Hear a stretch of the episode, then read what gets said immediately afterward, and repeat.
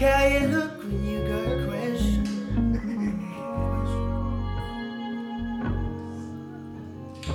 I like how you look when you get straight. You're all tensed up.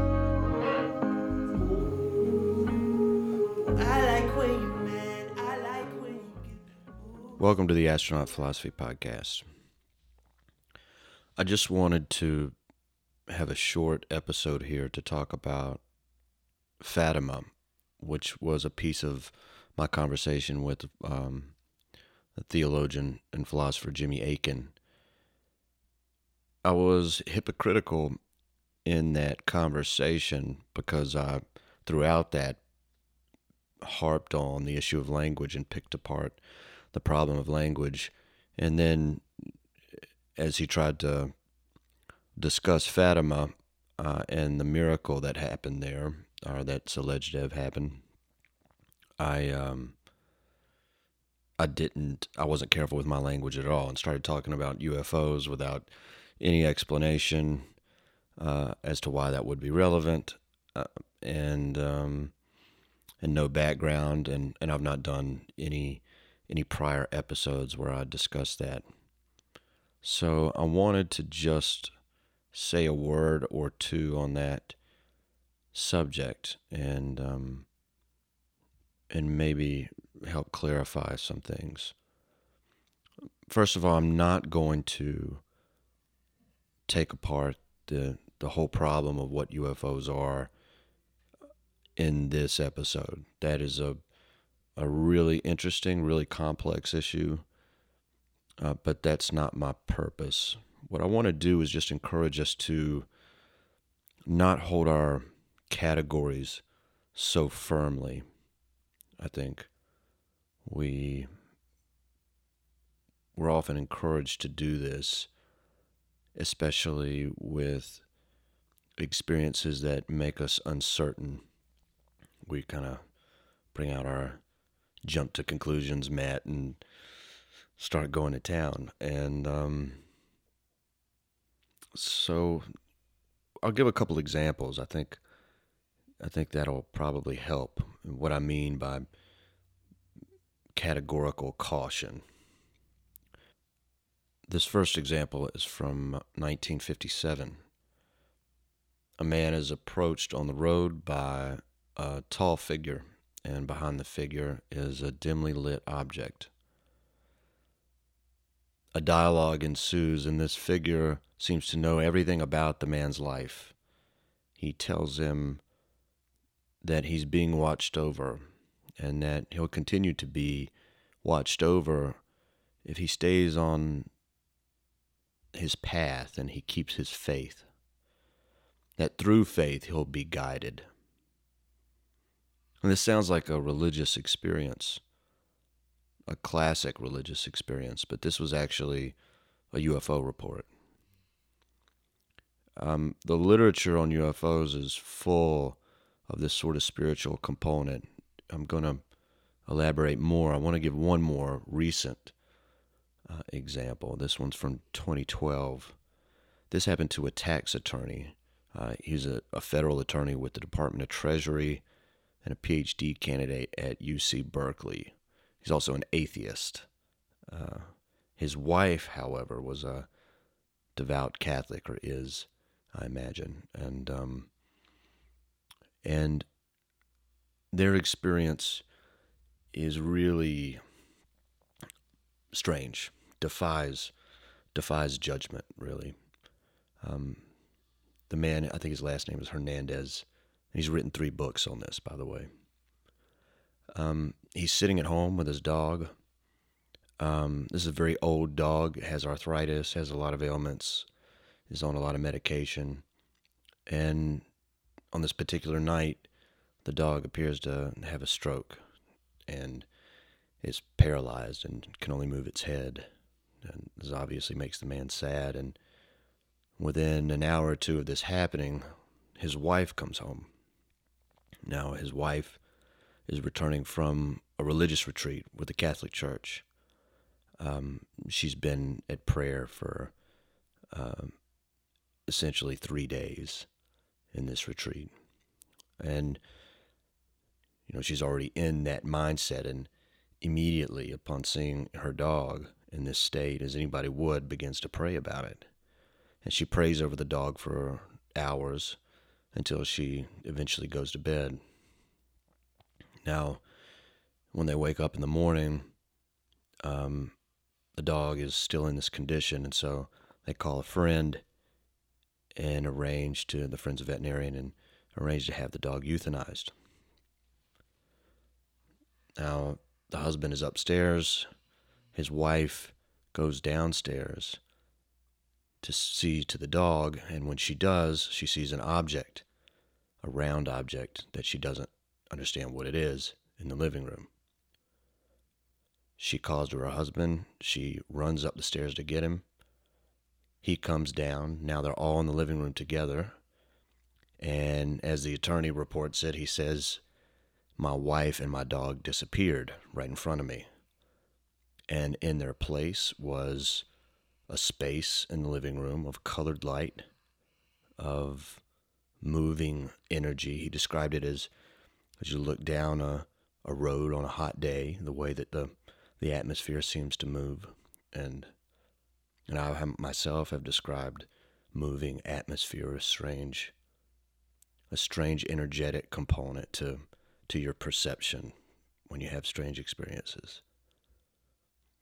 Um, he then says that he sort of loses all awareness of the situation. Instead of panicking or wondering where his wife eh, has gone and his dog, he proceeds to go back upstairs and he goes to sleep. This also is not unusual in the literature. Um, and in fact, I mentioned on this podcast uh, an episode similar. And if we think about this in terms of the nervous system, or to use the word consciousness, whatever this is, it would not be strange to think that this is an overload to your nervous system or to your waking, normal waking state. And that it, if you were dealing with something of a, of a high intensity, it wouldn't, it wouldn't be that strange to, for someone to pass out, for example. But the fact that he directed himself upstairs implies a kind of an altered state.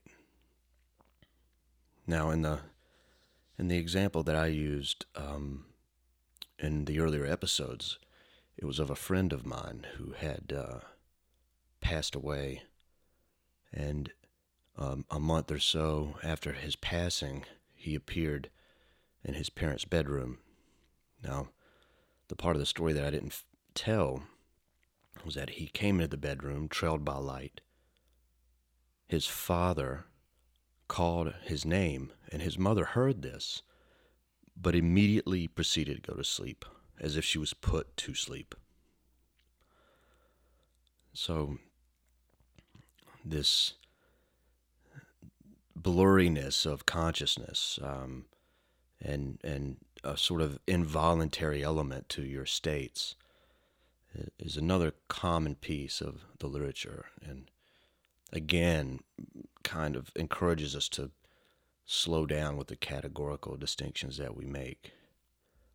Um,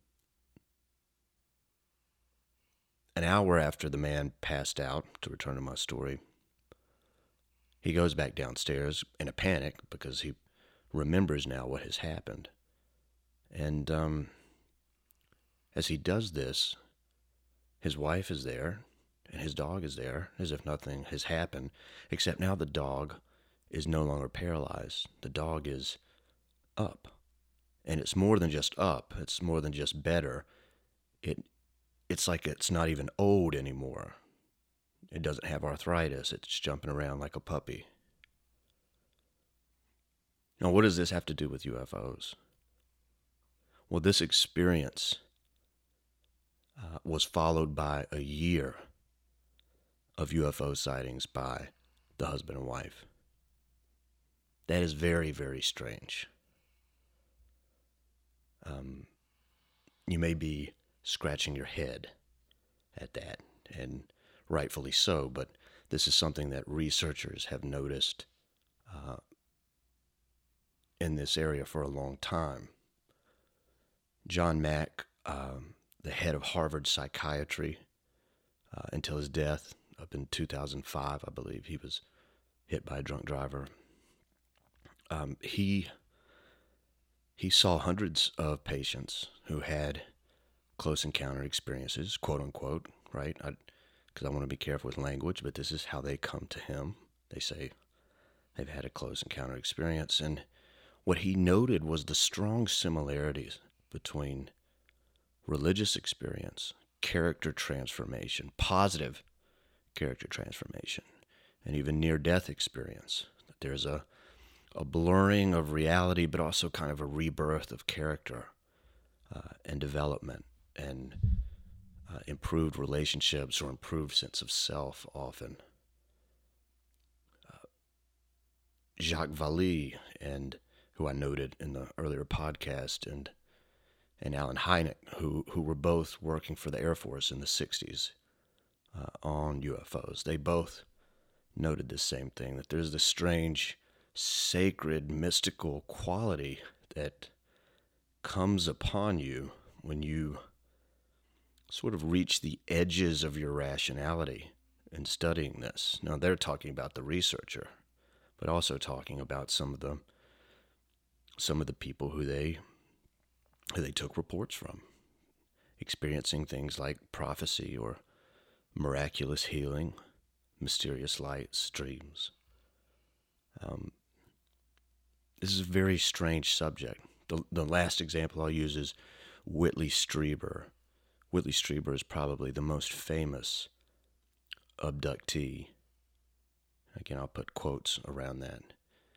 Uh, in fact, the reason that abductions are famous in popular culture is because this man wrote a book in the 80s and he had the picture of the, the famous alien face on it. But he spent the rest of his life talking about how there was something more to this and how the language was somehow inappropriate and how there was something deeply spiritual about it, that it, that it was even developmental that he was being guided through some kind of a spiritual process. And he talks about shamanism and he talks about Christianity, and, and he's a deeply religious man. Uh, definitely more so than he ever was prior to the experiences. Uh, and and so, just to bring it back to to Fatima and the conversation that we were having. Um, a lot of the experiences that people have had uh, resonate with this strangeness. Uh, luminous spheres were seen on at least two of the occasions prior to the figure of the woman. And in another case, she was in the sphere of light, which is interesting. Uh, there was one eyewitness who saw spheres of light moving in and out of the clouds above where the lady had been. Obviously, you also have prophecy and healing. You also have something that's referred to as angel hair, which is also in the UFO literature and is also referred to in Fatima as flower petals. Whatever it was, it fell from the sky and evaporated in people's hands. Now, in UFO experiences, this goes back to 1947, strange things falling from the sky uh, that disappear with no evidence after. But the phrase angel hair is, is uh, it's not the first time that I've read that.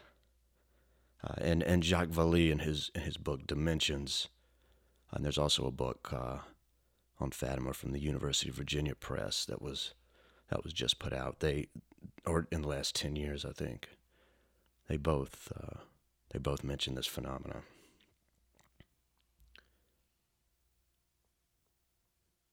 I'm not arguing for an extraterrestrial hypothesis. I think that's a bad hypothesis. I'm just arguing that we can talk about the sacred uh, and the strange together.